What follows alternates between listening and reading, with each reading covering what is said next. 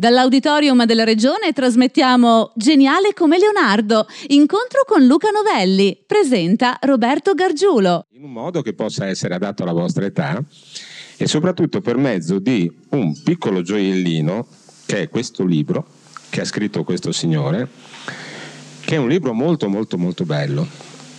Non pare neanche un libro, sembra quasi un taccuino di appunti e l'intenzione è proprio quella non dare l'idea di un vero e proprio libro, una storia, un racconto, ma pensare piuttosto a quello che poteva essere un piccolo taccuino che Leonardo a suo tempo usava per stendere degli appunti, tracciare dei disegni, dare una forma a quelli che erano i suoi pensieri. Come diceva sempre suo zio Francesco, che ha avuto una grande influenza su di lui, scrivi, scrivi, prendi appunti, disegna, in modo che allora non c'erano le macchine fotografiche, non c'erano i cellulari, tutto quello che tu vedi possa essere ricordato da te stesso prima che dagli altri. E questo lavoro molto bello l'ha fatto Luca, che è un personaggio davvero particolare ed eclettico, è tantissime cose. Lui ama farsi definire scrittore, ma anche divulgatore, ma lui è tante cose è un disegnatore, è un cartoonist, disegna anche cartoni, è appunto uno scrittore, è un ricercatore, è un naturalista è innamorato della natura, è un viaggiatore, ha saputo usare anche eh, lo strumento multimediale, ha saputo usare la musica, ha saputo usare il teatro, persino il cabaret, per portare avanti i suoi messaggi, che sono quelli di divulgare la scienza, cioè di trasformare una cosa che all'apparenza per voi può sembrare pesante, lontana, in una cosa invece utile e accessibile a tutti voi. Adesso però, ah, tra le altre cose che non va dimenticato è la sua importanza, ha anche un amante dei gatti e ha un gatto molto bello che indovinate come si chiama? Grandissimi, hai visto che sono attenti. Adesso vi parlerà lui di quello che ama fare e di questo piccolo gioiellino. Beh, grazie. Eccoci qua, eh, due parole su di me, che vediamo se un attimo se questo funziona, non funziona, e allora facciamo questo che lo partiamo così. Vai. Questo da dove nasco, dove vengo. Io nasco un po' come disegnatore e qualcuno di voi forse mi conosce già per i miei libri, soprattutto per una collana eh, particolare che si chiama Lampi di Genio. Sono, qui ce n'è qualcuno che potete trovare all'ingresso ed è partita con personaggi come Einstein, come Darwin, eccetera, e, eh, e, alla fine c'è naturalmente anche Leonardo, che è uno dei miei titoli e libri a quali sono più affezionato. Eh, ve lo ricordo, lo ricordo agli insegnanti, ma anche voi, che eh, non solo ci sono i libri, ma anche da quasi tutti i personaggi e anche da Leonardo, ci sono anche delle trasmissioni televisive che si possono vedere su eh, Rai Scuola, quindi con, a casa o a scuola potete uh, accedere, vi, vi, faccio vedere una piccola presentazione un, dello spot. Ma se volete venirci a trovare, benvenuti a bordo. Del nostro astro telefonate. Dalla lampadina di Edison all'invenzione della stampa. Dalla scoperta degli invisibili al primo telefonino.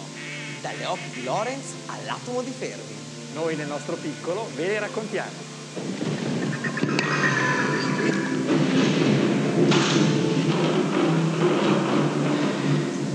Ecco, questi qui li potete vedere quando volete e, e in più ci sono appunto tantissimi libri. Di, tra questi c'è anche questo titolo che vi faccio vedere, che se trovate vi piace questo libro che presentiamo oggi, ma c'è anche questo, si chiama Leonardo e la penna per disegnare il futuro, che è la sua biografia. In questo caso ci sono i miei disegnini, mentre in questo libro qua in effetti, di cui parliamo adesso, ci sono solo esclusivamente disegni di Leonardo. E poi a fianco di questo libro, cioè di questi disegni, c'è un testo strano, un po' misterioso. Sembra quasi un Leonardo redivivo che sia uscito da Amboise dove è sparito dove l'ho incontrato durante un viaggio e che dà dei consigli a tutti voi, a, ai pos- possibili eh, artisti, possibili designer, i possibili scrittori, eccetera, che sono buoni per tutti ed è la sfida è scoprire del libro che poi vi facciamo vedere qualche pezzettino qual è Leonardo e qual è Novelli più modestamente. Ed è vero, leggendolo mi sono accorto proprio di questo. Nel, nello scritto che accompagna i disegni, che sono molto belli, sono quelli originali di Leonardo, voi troverete degli spunti, delle idee ed è un modo per cui ognuno di voi, ognuno di quelli che andranno a leggere questo libro, ad aprirlo, a osservarlo, potrà cercare di capire cosa potrebbe diventare da grande, quale potrebbe essere la sua strada, la sua vocazione.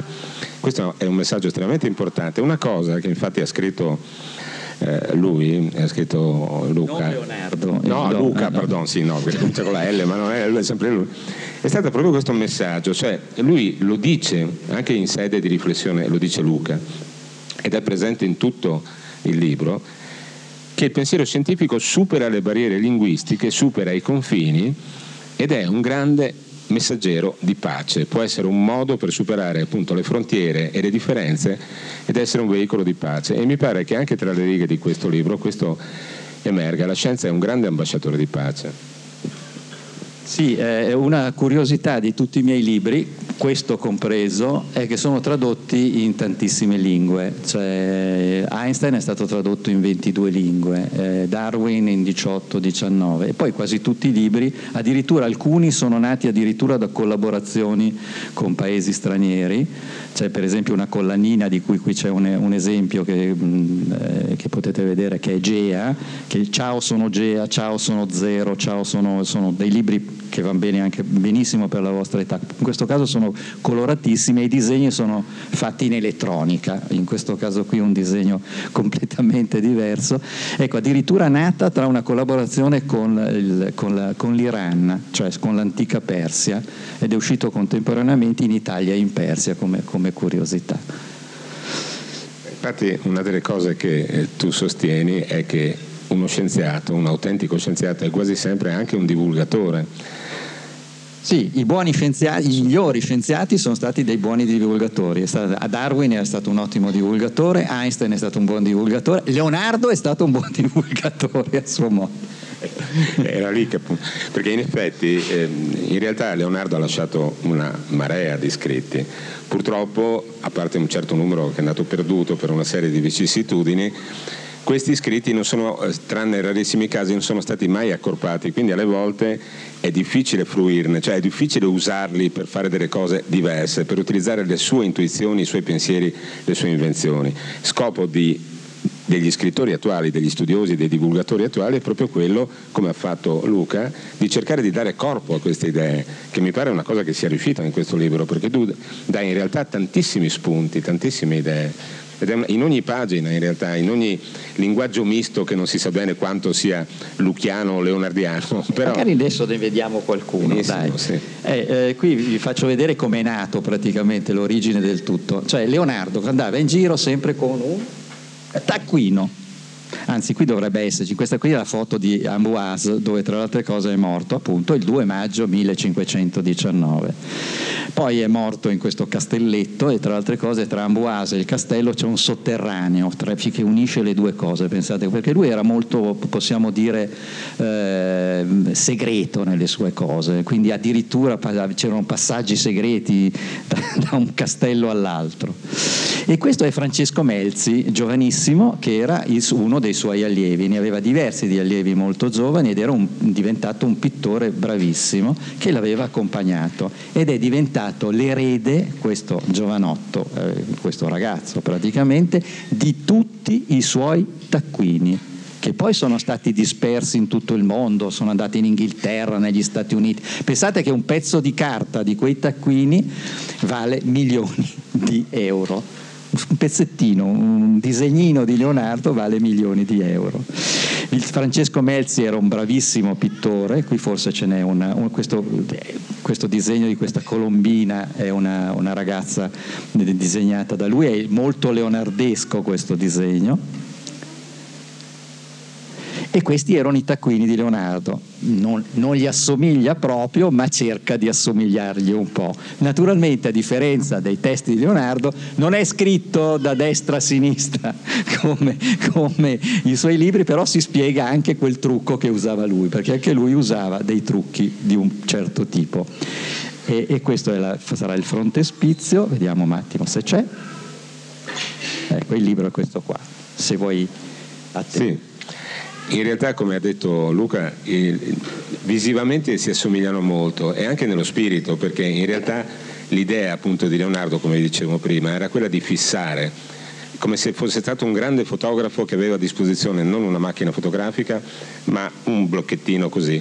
E quindi immaginate la quantità enorme di disegni che ha prodotto, la quantità enorme di scritti, di idee e pensate anche alle intuizioni che ha avuto. Voi sapete bene, molti di voi sapranno, che Leonardo per primo ha avuto l'idea del volo umano, cioè ha pensato che l'uomo potesse volare con le proprie forze. Per la prima volta ha pensato che un uomo potesse andare sott'acqua e ha creato i presupposti per quello che poi noi conosciamo come il sommergibile. Ha pensato che un uomo potesse camminare sott'acqua e ha creato quindi l'idea di quello che sarebbe diventato un sommozzatore o un palombaro. Insomma è un uomo che ha intuito il futuro, è come se avesse lasciato un messaggio a chi fosse venuto dopo di lui e gli avesse lasciato anche l'incarico di tradurlo, perché come diceva Luca, lui usava questo sistema della scrittura da destra verso sinistra che si sarebbe potuta leggere solo usando uno specchio che la riflettesse. In quel modo allora chi avesse voluto tradurre quello che lui scriveva avrebbe potuto cercare di interpretare o di leggerlo. Ho letto anche di un'ultima teoria, una più recente teoria secondo cui in realtà ci sarebbe dietro una patologia, ma non so bene quanto sia attendibile, perché su Leonardo hanno detto tutto, tutti, è stato detto tutto il contrario di, tutti, di tutto, quindi bisogna anche prendere sempre con una certa elasticità quello che è stato detto. Però in questo libro voi trovate, per esempio, eh, stavo leggendo, mm, è un modo per approcciare, cioè è un modo per iniziare a conoscere Leonardo, ma dentro voi trovate eh, delle intuizioni particolari, per esempio era un uomo che amava moltissimo disegnare i cavalli, era un uomo che amava moltissimo disegnare i gatti, era un uomo che osservava la natura, è il primo eh, autore eh, medievale rinascimentale che fa un disegno di paesaggio, aveva 21 anni, di una vallata dell'Arno e che rappresenta il primo esempio di disegno di paesaggio conosciuto al mondo. Quindi da questo punto di vista è stato veramente un innovatore, un innovatore che però aveva anche una vita personale che non rinunciava alla dimensione umana, perché è un uomo che ha vissuto il suo tempo. È stato anche un uomo che, eh, come posso dire, aveva il culto del bello e aveva anche il culto della discrezione per molti versi. Gli piaceva anche il vino, aveva una sua vigna, pensate che aveva una vigna a Milano, pensate a Milano quello che è, eccetera, c'era una vigna ed è stato pagato addirittura uno dei suoi grandi quadri, anzi uno dei pezzi appunto dell'ultima cena, è stato pagato con una vigna a Milano, che faceva parte anche della sua eredità. Questo è il tono con cui parla. Salve a tutti, Madamigelle e giovani messeri, benvenuti in questo mio specialissimo taccuino, ne ho riempiti tanti in vita mia con parole, disegni e fantasticherie. Li chiamavano codici nel vostro tempo, hanno un gran valore, hanno nomi importanti, codice Atlantico, codice Hammer, codice Madrid e così via, ma questo è proprio speciale perché è pensato a dividerlo con voi.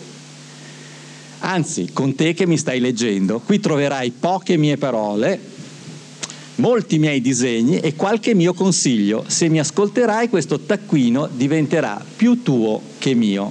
Servo vostro, come si usava, ma si fa naturalmente per dire. Alle volte negli scritti di Leonardo noi troviamo traccia di un piccolo problema, di un piccolo cruccio che aveva lui.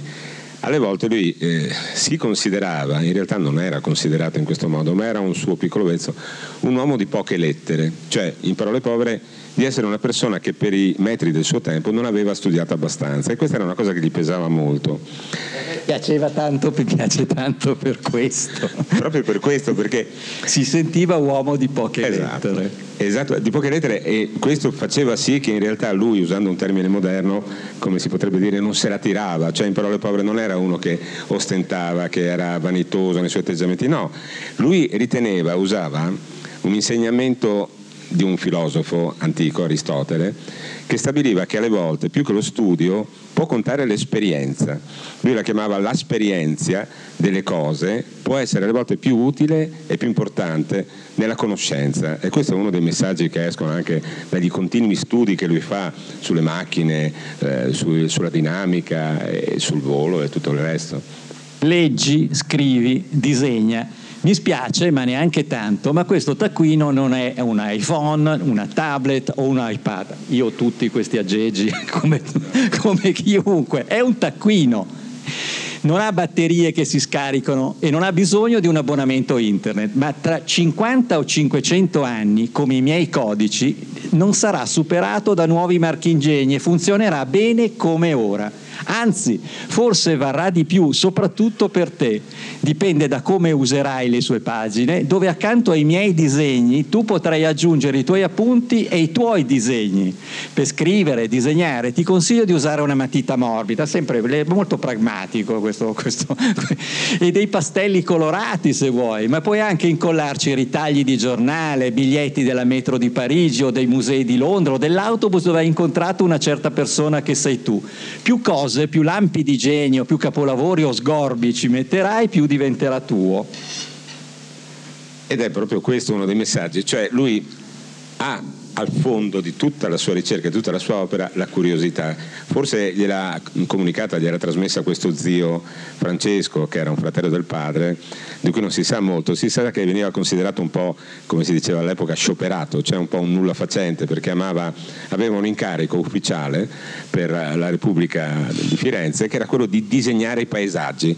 Voi pensate che tipo di, di bel lavoro sarebbe questo oggi? Cioè, tu andare a spasso e far andare disegni. a spasso e nel caso specifico magari fare delle foto così di alcuni scorci di Pordenone e poi portarle al tuo datore di lavoro che ti paga per questo, pensa alla soddisfazione. Ma questa curiosità alle volte poteva essere anche pericolosa, perché lui abbiamo detto ha studiato tutto, il volo, la dinamica, le cose, le invenzioni e anche la struttura umana, l'anatomia umana, voleva capire perché per disegnare e dipingere doveva conoscere anche bene come erano fatti i corpi umani oppure la struttura di un animale. Per fare questo all'epoca si usava l'anatomia, cioè si usava la vivisezione, no, vivisezione, pardon, la sezione di cadaveri, perché purtroppo dovevi utilizzare. Allora lui aveva questa pessima abitudine, utilizzando l'opera di alcuni personaggi che venivano pagati per questo, che andavano nei cimiteri di notte a riesumare corpi per poi fare degli studi di anatomia per scoprire. Però grazie a questa cosa bruttissima, all'apparenza, per cui si è preso anche un'accusa di stregoneria quando era avanti negli anni, lui è riuscito a scoprire cose, grazie ai disegni che troverete anche nel taccuino, del nostro corpo che ha intuito e compreso con qualche decennio, qualche centinaio d'anni di no, anticipo. Con 500 anni d'anticipo. Anticipo. Purtroppo questi disegni sono rimasti in un cassetto per quasi 500 anni. Cioè i disegni dell'anatomia di Leonardo non sono stati scoperti solo 100 anni fa. Sarà, avrebbero fatto progredire la medicina se qualcuno gli dava un'occhiata prima. E leggo un altro pezzettino. Io, Leonardo, se sapete tante cose su di me, perché le ho scritte su pagine come queste. Ovunque andassi, anche a cavallo a dorso di mulo, perché mica c'era il motorino in quel momento lì, disegnavo, tutta la mia vita è stata così, è stata una vita lunga e ben spesa. Ho poco da rimproverarmi e tanto da raccontare. Sono nato il 15 aprile del 1400 nel piccolo borgo di Vinci in una casa di contadini, lontana dall'abitato. Non era più grande di un pollaio. Se andate a Vinci potete visitare la, la, la casa di Leonardo Leonardo. Ora sono conosciuto in tutto il mondo come il più grande genio del Rinascimento. Raccontare e raccontarsi mi ha aiutato a diventarlo. Fallo anche tu. Quello che dicevamo prima, vi offre degli strumenti per capire non solo le cose, ma per capire anche voi stessi che cosa siete e cosa potreste diventare. Questo è uno dei messaggi più belli di Leonardo. Leonardo è un uomo che però ha vissuto il suo tempo, questo non va mai dimenticato, questo è quel paesaggio di cui parlavamo prima. È un uomo che ha vissuto il suo tempo e quindi nel suo tempo un artista o un uomo che voleva fare ricerca per vivere cosa doveva fare? Doveva riuscire a entrare nella corte di un signore perché i signori allora, con la forma che si chiamava mecenatismo, amavano proteggere, pagare, mantenere questi artisti, questi scienziati, perché sapevano, e questo è un tipo di atteggiamento che oggi è andato perduto quasi completamente, che la cultura, l'arte, la ricerca erano un modo per come posso dire, perpetuare la loro fama, il loro nome, eh, un, Ludovico il Moro, che è stato il signore di Milano, sapeva che nel momento in cui ci fossero stati dei pittori che ne avessero trasmesso le gesta, degli scrittori che le avessero raccontate, degli scienziati che avessero fatto delle invenzioni al suo nome, il suo nome stesso sarebbe rimasto nei secoli. Oggi questo tipo di lungimiranza non c'è più. Beh, va detto anche una cosa, che Leonardo fa, era, si è venduto subito a, a, allo Sforza, tra le altre cose, però non come, si è venduto come musico, una specie di cantautore, tra le altre cose. Sì. Sì, sì. ma soprattutto come progettista di macchine da guerra, di macchine infernali, anche se ne sapeva un pochino, ma neanche tanto, ed è diventato però un grande progettista di, anche di mura di difesa, di, di- di vari strumenti di guerra e quelli gli brillavano gli occhi, soprattutto quando ha disegnato, che so, il carro armato o ha disegnato forme di catapulta e tutto il resto. E, e lui eh, non- non- era, era tante cose, eh, poi dipingeva anche, ecco, ma sul- sul dipe- la, la pittura gli serviva quasi per entrare nelle grazie, era la sua parte più piacevole. Quella, infatti pensate che aveva fatto la famosa Gioconda, di cui si parla, si ne accenna un attimo, era un lavoro commissionato, era la moglie di un nobile signore di Firenze che gli aveva commissionato questo volto della moglie e lui se l'è portato via perché se lo voleva tenere per sé, non l'ha mai dato ai suoi committenti e se l'è portato persino in Francia, dove poi tra le altre cose la Gioconda è rimasta. Sì, infatti sì.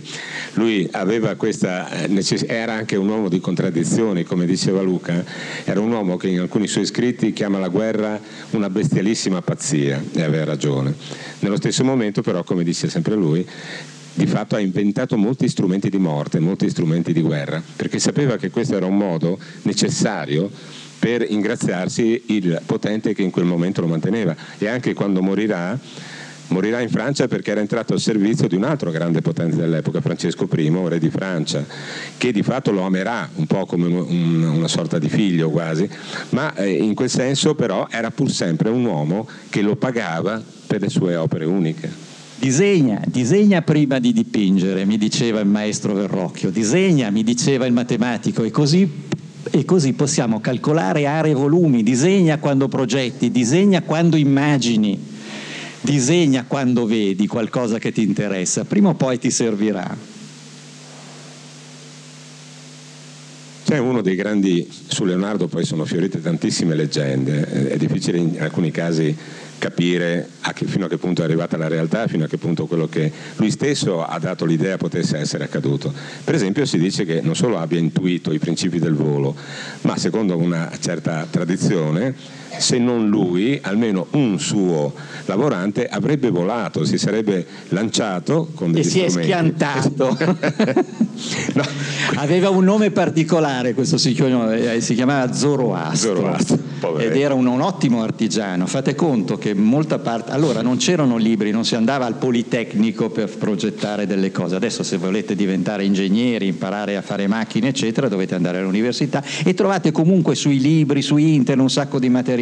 Allora non c'era niente, l'unico modo per imparare era andare a lavorare presso qualcuno. Lo stesso Leonardo è andato dal Verrocchio per poter imparare a dipingere, a disegnare, ma non solo, a fare statue di bronzo, a, a fare progetti di case, perché in quei laboratori assomigliavano un po' a degli studi di designer come ci sono adesso. Neanche erano tan- non solo artisti, facevano proprio dei prodotti di vario genere e dentro queste botteghe c'erano tanti lavoranti che facevano. Colora Così vuole l'occhio. Preparavo io stesso gli inchiostri e i colori, oppure li, ottenevo, li ottenevano i miei allievi triturando rocce, estraendoli da piante e fiori. Il colore rallegra la vista, avvicina il disegno alla natura e la natura diventa pittura e la pittura diventa scienza. Quindi Leonardo vive il suo tempo, lascia un messaggio importante, vive come vivevano gli uomini del suo tempo e di conseguenza è stato un protagonista della storia del nostro paese, è stato al servizio di Firenze, è stato al servizio di Milano, è stato al servizio di Roma, sarà al servizio della Francia, è stato al servizio di Cesare Borgia e per una brevissima stagione della sua vita, voi non ci crederete, ma lui è stato anche qui, qui da noi. Perché Leonardo, proprio nel 1500, nell'anno 1500, nella primavera del 1500, è probabilmente passato dai nostri territori diretto al fiume Isonzo, voi sapete il fiume che si trova vicino a Gorizia, perché? Perché nei nostri territori da ormai diversi decenni c'era una minaccia che colpiva, un pericolo che colpiva tutte le popolazioni civili del territorio, i turchi. I turchi, gli scorridori, che venivano qui, bruciavano, uccidevano, razziavano, in pochissimi giorni distruggevano i raccolti di un anno, portavano via migliaia di persone che finivano i loro giorni o ai remi di una galea oppure in una miniera oppure negli harem, insomma tutta quell'idea che avete della schiavitù nel periodo eh, rinascimentale, nel periodo medievale e, cre- e davano tantissimi danni a Venezia, la Serenissima che controllava questi territori. Venezia pare, è ancora da stabilire, comunque ci sono degli studi in questo senso, attraverso una serie di contatti, di incroci reciproci, decide di assumere quello che allora era considerato un grandissimo, come ha detto Luca, ingegnere militare, un grandissimo scienziato e studioso, perché studiasse un sistema di difesa lungo l'Isonzo per fermare questi turchi. Lui verrà qui, seguito da un paio di collaboratori, e in effetti lascia una testimonianza scritta in cui lui dice, dichiara di essere stato sull'Isonzo e di aver approntato dei sistemi per frenare questo pericolo. Ma questo è una, un settore di ricerca, però questo per darvi l'idea che Leonardo non è solo ovunque nei nostri pensieri, ma è stato ovunque nella nostra terra, nella nostra... Gran parte del centro del nord Italia. E tra le altre cose, le, le, le invenzioni strane appunto come il sommergibile, il, il modo, il, le pinne, perché ha inventato anche le pinne, eh, il, il, delle, delle, scarpe per camminare sull'acqua, il, appunto, lo scafandro per scendere sotto, erano state studiate proprio perché c'era il problema della flotta turca che stava assediando Venezia. C'è stato un momento in cui la flotta e allora c'era questo sistema stava escogitando sistemi per danneggiare il nemico e tra questi c'erano anche queste cose qua ecco qui un altro pezzettino del libro in questo caso qui è aggiungi. È l'unico disegno che non è di Leonardo questo qui ed è quello lì di destra. Aggiungi del tuo. In queste pagine c'è già il disegno di un mio allievo. Come vedi non me la sono presa. L'ho conservato e il suo angelo non proprio perfetto è arrivato fino a voi sì, anche perché poi era necessario, oltre all'arte e alla politica, era necessario anche mangiare. Bisognava, non c'era uno stipendio allora, c'era la necessità di dipendere da quello che ti dava il padrone dell'epoca, poteva essere Ludovico il Moro oppure un signore come Cesare Borgia. E allora per fare questo non guardavi tanto per il sottile, anche un uomo come Leonardo, che nel 1500 è qua per studiare delle difese contro i cattivissimi turchi, i pericolosissimi sanguinari turchi, dopo tre anni assiste al fatto che il sultano dei turchi fa una specie di bando di concorso, diciamo così, per fare un grande ponte sul Bosforo a Galata e lui partecipa a quanto pare con un disegno di cui ci sono, ci sono rimaste delle tracce, un disegno, un progetto per un grandissimo ponte a una sola navata, che era una cosa per l'architettura dell'epoca assolutamente innovativa, eh? non c'erano precedenti di quel tipo, che purtroppo però non è andato a buon fine, quindi ha dovuto rinunciare. Però si sarebbe fatto pagare tranquillamente anche dal nemico di ieri, eh? perché pecunia, cioè il denaro non, non ha cattivo odore, si diceva all'epoca, no? quindi... Beh, tuttora sul, sul Bosforo c'è un bello, un, un, una specie di castelletto su un'isoletta che è dedicato a lui, insomma. Cioè non... Ecco, qui altre pagine. Come vedete sono tutti consigli brevi, eh, molto incisivi. Studia, studia prima la scienza e poi fai seguire la pratica nata da essa scienza. Eh, distingui, questa mi è piaciuta molto questa cosa qua, perché distingui anche nelle macchie sui muri scrostati, ci sono volti, paesi, paesaggi, battaglie, mettile a fuoco, nelle cose confuse l'ingegno si desta a nuove invenzioni. Questo è Leonardo, non è Novelli, eh? Però vediamo se ce n'è qualcun'altra del Novelli. Su, vai. Eh... abbozza. Ah, e questo è un misto, ah, crea, sarà il tuo piacere generare piante, frutti, paesi, campagne, rovine, luoghi spaventevoli, soavi prati e fiumi in piena, onde superbe e torbide schiume e piogge sopra i mari, oscure, nuvole in preda ai venti. Creatività al massimo, crea, è il suo invito, che è meraviglioso, e consiglia di usare in questo caso il disegno Immagina che è un po' diverso, no? Immagina anche quando sei a letto in solitudine al buio, poi appena poi accendi un lume e disegna. Vabbè, non c'era la luce elettrica, eh, fate il conto, però è il suo consiglio di portarsi dietro il taccuino, ovunque, ovunque, tu, ovunque andasse. Gioca. gioca con le linee, le distanze, le dimensioni, le proporzioni. Ci sono dei cavalli e come diceva prima Roberto, allevava anche cavalli. Di tutto, non si è mai tolto, si è, si è goduto tutta la vita in tutti, in tutti i sensi e li amava molto e li studiava come in vario modo. Su, eccolo qua, gioca e scrivi, gioca con le parole e il loro senso, con i nomi, con i verbi, con gli aggettivi. Ecco, poi ci sono questi consigli di lavorare insieme quando siete a scuola, dove, dove, dovunque siete. A me piace molto. Lavorare in compagnia è bello. Se ti riterrai insufficiente, ti vergognerai e studierai per far di meglio se sarai il migliore, le lodi ti sproneranno a schivare gli errori che faranno gli altri. È un consiglio di vita, non solo di lavoro. Su, dai. Invidia, ah, questa mi piace tanto. L'invidia, l'invidia buona ti stimolerà a far meglio, fa che sia sempre buona. Geniale come Leonardo. Incontro con Luca Novelli. Da solo, vabbè, la solitudine non manca di vantaggi, chi è solo è tutto suo, questo è, è una, questo è chiaramente leonardesco. Sii universale, Ora non vedi quanti e quali cose fanno gli uomini, non vedi quanti diversi animali, alberi ed erbe, fiori e varietà di stili montuosi e piani, sorgenti, fiumi, città, edifici pubblici e privati, strumenti opportuni all'uso umano, vari abiti, ornamenti, infinite arti? Sii universale. Mostra Ecco, questo è un consiglio, non tenersi le cose in, nel cassetto, mostra, metti in mostra i tuoi lavori, anche i progetti, anche le idee, venivano folle di curiosi a vedere i miei disegni preparatori che poi facevo diventare magnifici dipinti. Le critiche, le critiche, tutti sono criticati tutti, tutti. Anche lui era criticato, caspita ne ha prese di tutte. Ascoltale con pazienza e considera sempre se chi ti biasima ha ragione o no. Se sì, correggi, se no, fa come non aver inteso e se è persona che stimi, digli il motivo per cui si inganna. Le critiche vanno ascoltate. Sii innovativo, questa è carina, vai controcorrente, anche un pesce morto segue la corrente, occorre un pesce vivo per risalirla. Sii originale, non imitare, se imiti sarai detto nipote, non figliolo della natura, meglio ricorrere alla natura che dai maestri che hanno, da essa hanno imparato.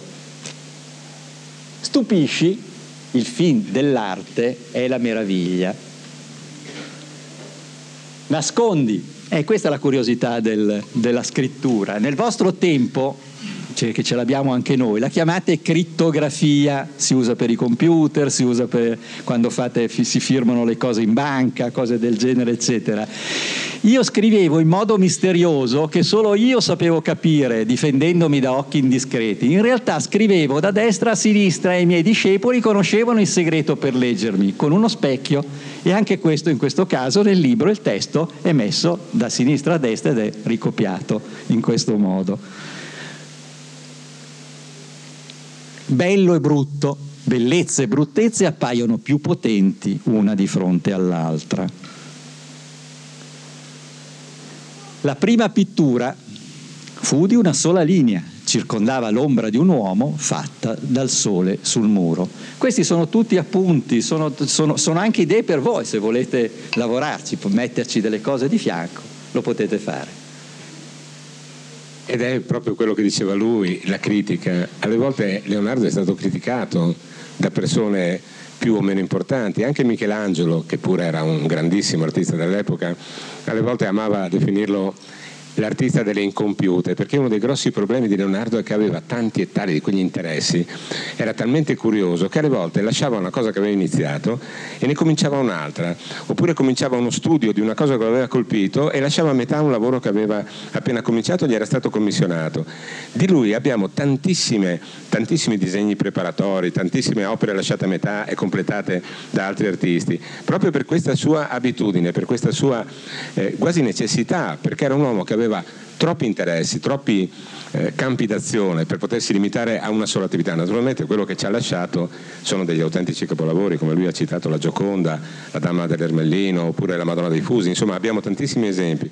Però ecco una cosa, nonostante ci abbia lasciato l'ultima cena, di cui in questo libro ci sono dei riferimenti molto molto belli, sia nel, nel disegno sia nella creazione, lui ha fatto degli affreschi bellissimi, però mentre la pittura gli è sempre riuscita in maniera eccellente, l'affresco gli ha creato sempre grosse difficoltà, tanto che dall'affresco lui ha avuto la più grande delusione della sua vita, quella appunto della distruzione dell'affresco che aveva iniziato a Firenze intorno ai primi anni del 1500, la battaglia di Anghiari. Che poi... Esperimenti, ogni tanto gli esperimenti gli andavano male. Infatti eh, la mia simpatia per lui è, anche, è, dovuta anche a questo, che in fin dei conti anche lui era un pasticcione. Ecco. Beh, d'altronde come in quel caso lì aveva come contraltare Michelangelo, Michelangelo il suo, il suo affresco è rimasto tra le altre. Ecco. Viaggia, non occorre andare lontano per far viaggiare la mente. Io ho persino immaginato fantastici viaggi in Oriente ho persino immaginato, ho disegnato mappe, progettato ponti, contattato sultani e principi turchi. Quanti viaggi farei ora? Nel tuo tempo ci sono tante cose che mi piacerebbe vedere, toccare, studiare, fare, rifare. Domanda. Domanda, domanda sempre. Le domande sono più importanti delle risposte. E non meravigliarti se molte domande rimangono senza risposta. Colleziona domande, amico mio. Ricerca. Io cercavo e ricercavo e cercando una cosa ne trovavo anche talvolta un'altra, che, altre che valevano molto di più. Gli scienziati del vostro tempo chiamano la chiamano questa cosa serendipity. Serendipity vuol dire che prende il nome da un'antica favola ambientata nell'isola di Sri Lanka, l'antica Ceylon, che si chiamava allora Serendippo. Tre principi cercavano una principessa, ma non la trovavano mai trovavano eh, gioielli, trovavano piante straordinarie, trovavano di tutto. In compenso, cercandolo, trovavano mille tesori. Per questo la ricerca vale comunque e fa andare avanti il mondo. Pensate che la maggior parte delle cose che stiamo usando, anche in elettronica, anche in, nelle, di, tu, di, tutti, di, di, tutti i giorni, non sono frutto di una cosa che si cercava. Sono stati trovati lungo una strada talvolta per caso. Io faccio per esempio, l'esempio più semplice è stato la penicillina, stavano cercando una, una cosa per guarire il raffreddore, poi qualcuno ha inciampato e ha scoperto il modo di i funghi che, da cui si ricava la, la penicillina e tutta una serie di cose. In un, in un libro racconto di Tesla che par- cercava di trasmettere l'energia da un posto all'altro e poi ha praticamente ha trovato il modo, intorno a lui altri come Marconi hanno trovato il modo di inventare la radio e la televisione e tutto il resto che usiamo noi. Inventa, beh, tutta la mia vita è rimasta invenzione vesti e rivesti, sono sempre stato attento e curato nel vestire. Oh, non immaginatevi sempre eh, Leonardo come quel mm, signore con la, la, barba e i capelli fluenti. È stato anche un bel giovanotto che faceva la sua bella impressione nelle corti del tempo. Sono sempre stato attento e curato nel vestire. Per gli altri ho disegnato costumi e abiti che oggi definireste d'alta moda e faceva feste, organizzava macchine infernali e scenografiche per, durante le feste, regia, ecco, ho diretto spettacoli, ho organizzato feste mascherate, ho messo in scena macchine straordinarie che simulavano persino il moto dei pianeti. Se guardate la trasmissione televisiva su Leonardo, la, la, anche la mia, ma anche una del materiale fatto da Piero Angela, c'è questa costru- macchina dei pianeti. Oggi farei volentieri un film con tanti effetti speciali, con migliaia di comparse e con in campo le mie macchine da guerra. Un film su di me, naturalmente. Eh beh, ci sta. Sbaglia, sai che ti dico? Si vive imparando, si impara vivendo, si cresce sbagliando. Meccanica, la meccanica è il paradiso della matematica perché qui se ne possono cogliere i frutti. Dietro ogni macchina che funziona c'è la matematica. Matematica voleva dire attitudine ad apprendere, figuratevi all'inizio. Zombie zombie. Vi immaginate che Leonardo ha a che fare con gli zombie? Eh no, ha avuto a che fare anche con quello. Mi sono inventato anche gli zombie, anzi ne ho fatto una profezia. Uscirà dalla terra animali vestiti di tenebre, i quali con meravigliosi assalti assaliranno l'umana generazione e quella da feroci morsi sarà confusione di sangue da essi divorata. Per fortuna era solo una fantasia come nei vostri film. Però l'ha scritto Leonardo 500 anni fa questa cosa qua. Ce n'è un'altra dopo, internet, anche questa mi piace molto perché è una mia profezia che si è avverata. Andranno gli uomini, dicevo, e non si muoveranno, parleranno con chi non si trova, sentiranno chi non parla. Si parleranno gli uomini di remotissimi paesi l'un l'altro e si risponderanno. 500 anni fa questo non è Novelli, è solo il pezzettino prima, catastrofi, questa che ti piaceva tanto delle catastrofi, immaginate prima dei vostri film catastrofisti ogni cosa sarà travolta dalla forza inarrestabile della natura e per l'uomo non ci sarà possibilità di salvezza. Il pianeta sarà avvolto dalle tenebre e si, eh, si lacererà, dai crateri emergeranno fiere violente che dissemineranno il terrore. Oggi Leonardo sarebbe ecologista, bielarista e sarebbe amico insieme alla Greta, sarebbe andato anche lui a New York a difendere il pianeta. Ozio, beh, beh queste sono cose carine carine queste cose qua. Gli uomini di genio, mettetevi voi, siete un po' oziosi, dai, dai, che carino essere un po' oziosi, eh, così potete consolarvi. Anche Leonardo è stato ozioso. Gli uomini di genio realizzano di più quando lavorano di meno, perché stanno pensando a invenzioni, a idee perfette che poi realizzeranno con le loro mani. Tu ti senti un ozioso di genio? Ma pensateci. Amore, amor, ogni cosa vince ci credo, l'ho scritto e lo ripeto. Studenti, studiate le matematiche, non edificate senza, senza fondamenti, è un consiglio, eh? Impara facendo, imparare non è un obbligo, è una necessità. Si impara facendo cose, si impara risolvendo problemi. I problemi servono per imparare. Certezza. Nella scienza non c'è certezza se non si può applicare la matematica. Tutto ciò che non è dimostrabile, l'ha detto prima anche di Galileo Galilei. La pratica, chi si innamora della pratica senza scienza è come chi governa una nave senza timone e bussola e se ne va senza certezza. Semplicità, cerca la semplicità. La semplicità è il massimo della sofisticazione, non solo nel disegno, ma anche nella parola, nel dialogo, nella comunicazione. Correggi l'amico, questo mi piace tantissimo, questo qui è un consiglio delizioso. Correggi l'amico in segreto e lodalo davanti agli altri. È un consiglio da, da seguire per mantenere le amicizie. Eh, perfezione è perfetto l'essenziale. Allegorie, eh, questo io vengo un po' dalla satira, questa cosa qui me sono, mi è molto piaciuta questa cosa qua. È un potere del disegno, dai corpo e forma alle idee. L- mi piaceva farle, in quel caso non, in quel tempo non c'erano i giornali eh, su cui fare le vignette satiriche o cose del genere. Mi piaceva farle e i potenti ne andavano pazzi perché parlavano di loro in un altro modo. Libertà. Anche questa è una chicca. Quando al mercato trovavo degli uccelli in gabbia, li compravo tutti per subito liberarli e vederli volare lontano e io ero con loro non è tutta sua. Eh? Draghi, ah, li ho spesso sognati, immaginati, disegnati. Nel mio tempo si credeva po- di poterli incontrare da qualche parte della terra. Si pensava che fossero oggetti, eh, cioè animali concreti, eh?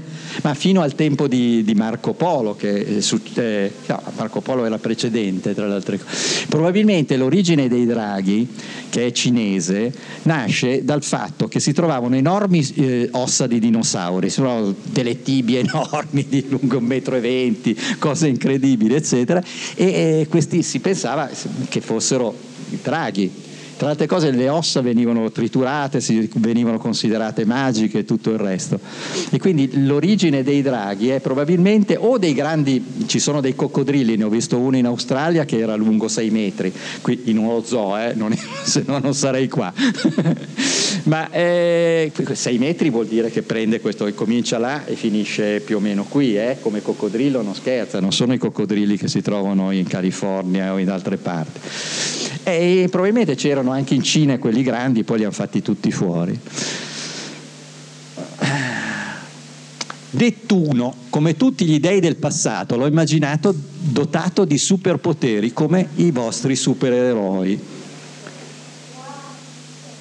Misteriose creature eh, lui disegnava delle cose curiose, stranissime. Questo qua, per esempio, è un strano boh, suonatore elefante, chissà che cosa. Questo elefante suonatore di cornamusa l'ho disegnato per una festa mascherata. E poi ce n'è un'altra qua dietro subito che è altrettanto strana Ah, questa, teste mostruose. Eh, ne ho disegnate tante, perché lui faceva i disegni dei costumi, no? Che venivano, questi, queste maschere venivano indossate durante le feste che si tenevano nei palazzi dei potenti. Questa assomiglia a Quebec. Avete presente Guerri Stellari? Ecco, guardatelo un attimo, disegnato da Leonardo, qualcosa come 500 anni prima. Cavalli, splendide e nobili creature, non erano solo un modello per i miei lavori, li allevavo, li cavalcavo li risper- li aspet- e li amavo. Gatti, eh, questo è una cosa che ho in comune, anche con Roberto, anche se sua moglie non glieli lascia tenere con suo sommo dispiacere. Eh, li ho amati fin da piccolo, li ho ritratti mille volte, sono animali perfetti. Guardate che l'animale più perfetto, se lo guardate, lo fotografate, eccetera, comunque, lo, anche se quando è un po' appesantito perché gli avete dato da mangiare troppo, è sempre bello un gatto, è una creatura meravigliosa. Anche il più piccolo felino è un capolavoro e io sono d'accordo con il nostro Leonardo ogni domani. E questo, è, questo si può dire, eh, questo qua, questo a una certa età si può dire. Ed è una frase, una delle conclusive di questo libro qui. Alla mia età posso dirlo, ho incontrato tanta gente, ho sofferto e gioito, ma soprattutto ho imparato ad amare l'amore e a rifiutare l'odio. L'amore dona eterna gioventù e ogni domani è importante per incontrare nuova gente e vivere nuove e importanti storie. E questo è una cosa che non è leonardesca, però è, con, è il succo di questo libro, è un consiglio per tutti, è quasi una maledizione in un certo senso. Non dire mai che non hai abbastanza tempo. In una giornata hai esattamente lo stesso numero di ore che ho avuto io. Questo è un po' Leonardo, ma un po' tanti altri personaggi che mi hanno aiutato a fare questo libro qua. Bellissimo.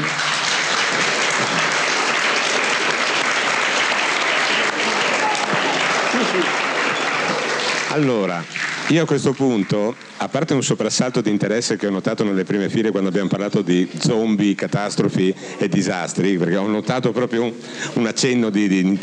Se qualcuno di voi ha delle domande, delle curiosità, delle cose che non ha capito, qualsiasi cosa, è il momento per farle chi può parli ora o non parli mai più. Non vi preoccupate perché di solito non li mangiamo. Eh? Dai, vieni, vieni, dai.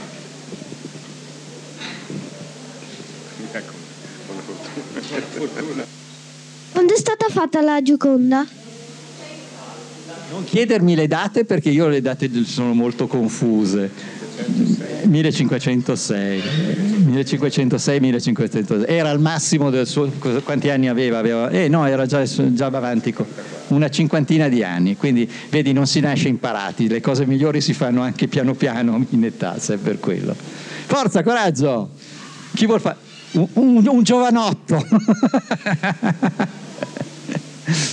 Le basi matematiche sui lavori di Leonardo a cosa si riconducono? Lui aveva fatto l'autodidatta oppure come studi matematici? E questa è una bella domanda, perché secondo me Leonardo non era un grande matematico, gli piaceva la matematica, la rispettava, ma per esempio quando ha dovuto fare il, il progetto del cavallo di, eh, di Milano, pur, di cui si è per, perso la cosa, i, i, i calcoli in realtà non li faceva lui, li faceva il suo amico matematico, che si chiamava Pacioli, ecco, eh, tanto per dire. Poi facciamo conto che in quel momento lì era un momento di passaggio in cui i numeri ancora non si usavano tanto, i numeri che usiamo noi, i numeri arabi come si chiamano, si usavano ancora, ancora l'abaco per tutta una serie di cose. Per esempio lui è andato a scuola dell'abaco da ragazzino.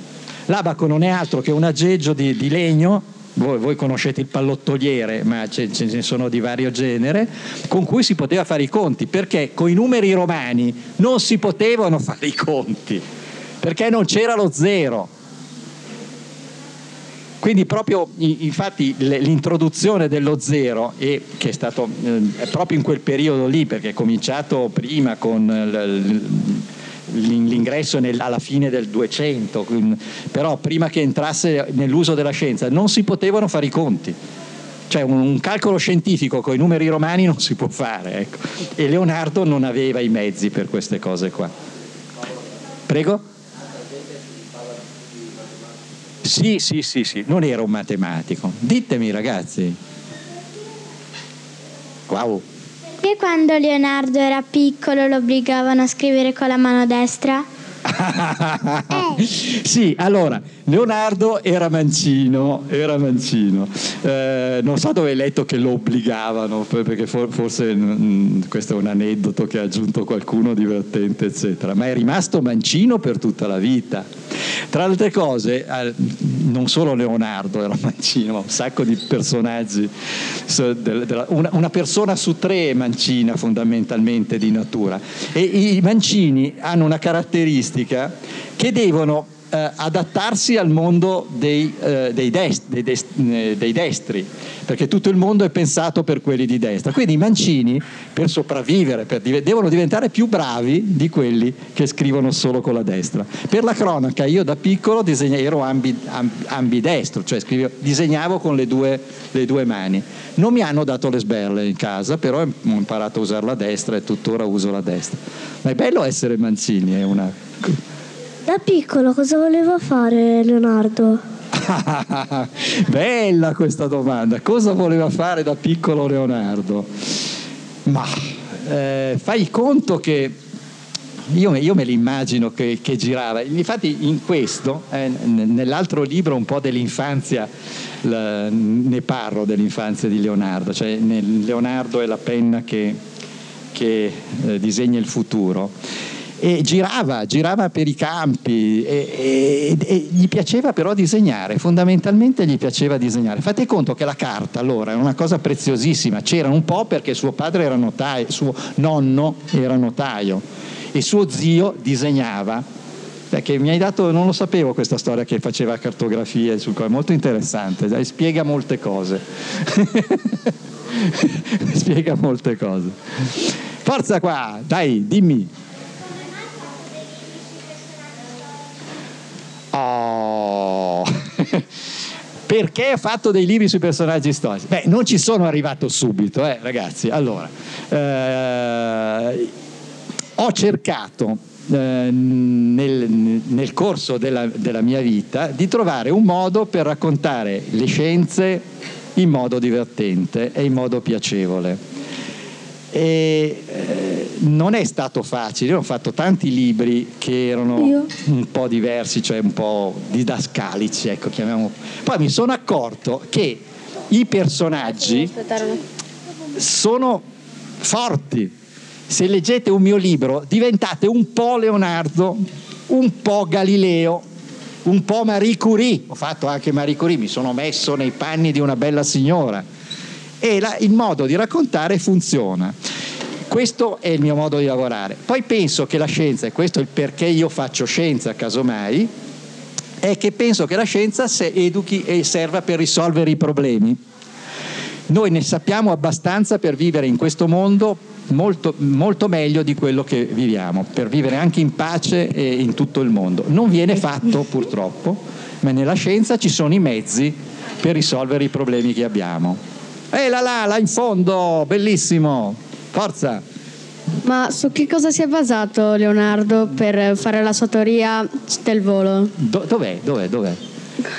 Chi mi parla? Non vedo chi mi parla. Alzati in piedi. Ah, ah ecco. Addirittura. Guardava gli uccelli. Infatti tutto il suo lavoro, eh, c'è un pezzo che qui non, non vi ho letto, eh, in cui un po' ci prende in giro perché noi non voliamo come pensava che avremmo volato. Leonardo pensava di copiare il moto degli uccelli oppure di utilizzare le ali come gli alianti. Pensate che le sue macchine, alcune delle sue strum- eh, macchine disegnate, adesso con le materie plastiche, con i materiali che ci sono, potrebbero volare perché sono più leggere, allora avevano solo legno, ferro e, e, e, poco altro e le macchine non potevano volare se per quello. Però adesso voliamo in un modo diverso, secondo altre leggi, adesso noi voliamo con cose pesanti come i carri armati, se pensate quanto pesa un, un, un aereo e pesa quanto un incrociatore e pensate noi adesso voliamo con degli aggeggi del genere, non è il modo con cui pensava di volare Leonardo, Leonardo pensava agli uccelli, pensava agli alianti e ad altre cose di questo genere pensavo ai miei amici che si buttano, da, da, si buttano da, dalle montagne e volano, io li invidio molto perché non ho il coraggio di farlo, mi piacerebbe farlo anche a me. Dimmi, lei, lei, dimmi. In quanto tempo fu dipinta la Monna Lisa? Monna Lisa. Non si sa, però dal momento che l'ha iniziata non l'ha mai finita, nel senso che per lui quando è morto non era ancora finita, se l'è portata con sé perché aveva questo, questo, questo, dipinto così delizioso, così ammiccante, così perfetto, pensava ancora di farci qualcosa, eh, qualcosina, ogni tanto tic, aggiungeva qualcosina, penso che non sia mai finita in un certo senso, quindi molti anni. Ecco. E com'è che si chiamavano il madre e la padre di Leonardo? No, no, non me lo... Ah, aspetta, no, il nome ce l'avevo, però adesso no, non chiedi. Che... Ah, no, sì. Ah, la madre, ecco, allora, sì, sì, no, poi c'è questa storia straordinaria della madre. La madre sembra che sia una eh, ex schiava comprata da suo padre al mercato di Venezia. Una delle teorie è che lei non fosse una, non, non era di lì. E tra le altre cose, a un certo momento sua madre ha sposato un certo attaccabriga. Pensate. E erano periodi in cui mm, non c'erano tante, c'erano parecchie complicazioni questo, con i rapporti familiari di questo tipo qui. Suo padre l'aveva comprata come come schiavo, forse addirittura suo, suo, nonno, forse, adesso non mi ricordo, e suo padre l'aveva eh, praticamente eh, messa incinta, oh, oh, succede. E da lì eh, lei poi l'ha portata in campagna e in campagna ha sposato un altro, pensa te. Quindi lui era un figlio eh, non legittimo teoricamente, però i nonni gli hanno sempre voluto bene, l'hanno sempre riconosciuto e l'hanno allevato con affetto e con il massimo dell'educazione però i primi anni della sua vita, i primi quattro anni della sua vita, è effettivamente vissuto in, qualcosa, in un podere che era poco più di un casolare di un pollaio, perché se andate a Vinci, non è a Vinci la casa di nascita, ma una casetta in mezzo alle montagne dove ci si arriva facendo una passeggiata. E c'è una cosa curiosa, eh, tra quella casa e Vinci, adesso è rimasto ben poco, ma c'è una specie di viottolo che una volta era pieno di mulini e eh, Leonardo quando era piccolo entrava in questi mulini che non erano i mulini solo per fare il grano, per, fare, per, per, per schiacciare le olive e farne l'olio, ma erano le macchine di allora. I mulini ad acqua servivano per, fare la carta, per, piallare le cose, segare il legno, per, fare, le, fare le, le armi. Pensate, tuttora io abito vicino a mio mulino delle armi, perché una volta c'era un mulino dove si facevano le armi per, il, il, il, per gli sforza. Ok? Là. Dimmi. Se, il- se Leonardo fosse del nostro tempo, adesso cosa sarebbe? Io so- sarebbe un designer, io me l'immagino in compagnia di persone che ho conosciuto, tipo Mendini, tipo Ettore Sottas, tipo in uno studio di questo tipo qui con una serie di giovani intorno che lavorano con lui, con la, con la porta aperta alle nuove tecnologie, però come dice anche in questo libro qui ogni uomo ha il suo tempo e non so come se si troverebbe completamente bene nel nostro, ecco. Sarebbe sicuramente, eh, sarebbe sicuramente un, secondo me un designer, un designer che si occupa appunto anche di tante altre cose, cioè come di, di architettura, farebbe ponti come Enzo Piano, farebbe edifici come Boeri, eh, ecco, cioè mi vengono in mente dei suoi compagni e dei suoi eventuali eh, colleghi di oggi. Non lo vedo pittore, non lo vedo pittore oggi. eh? Ah, dovrebbe essere l'ultima, io non me ne vado, poi se volete qualche firma, qualche cosa sui libri ci sono, ve lo dico, anzi ve lo diranno loro. Dimmi la domanda, poi sono qua e eh, non scappo. Ma perché il dipinto della Mona Lisa in Francia e non in Italia? No, la di- è cominciata in Italia Mona Lisa. Sì. Mona Lisa era la moglie di un, eh, di un nobile uomo fiorentino che gli aveva commissionato la pittura. Lui poi il dipinto se l'è tenuto perché gli piaceva troppo, piaceva troppo anche a lui. Va bene, mi dicono che il, il- tempo a disposizione c'è, quindi vi saluto tutti, siete stati un pubblico delizioso. Dai, salutiamoci.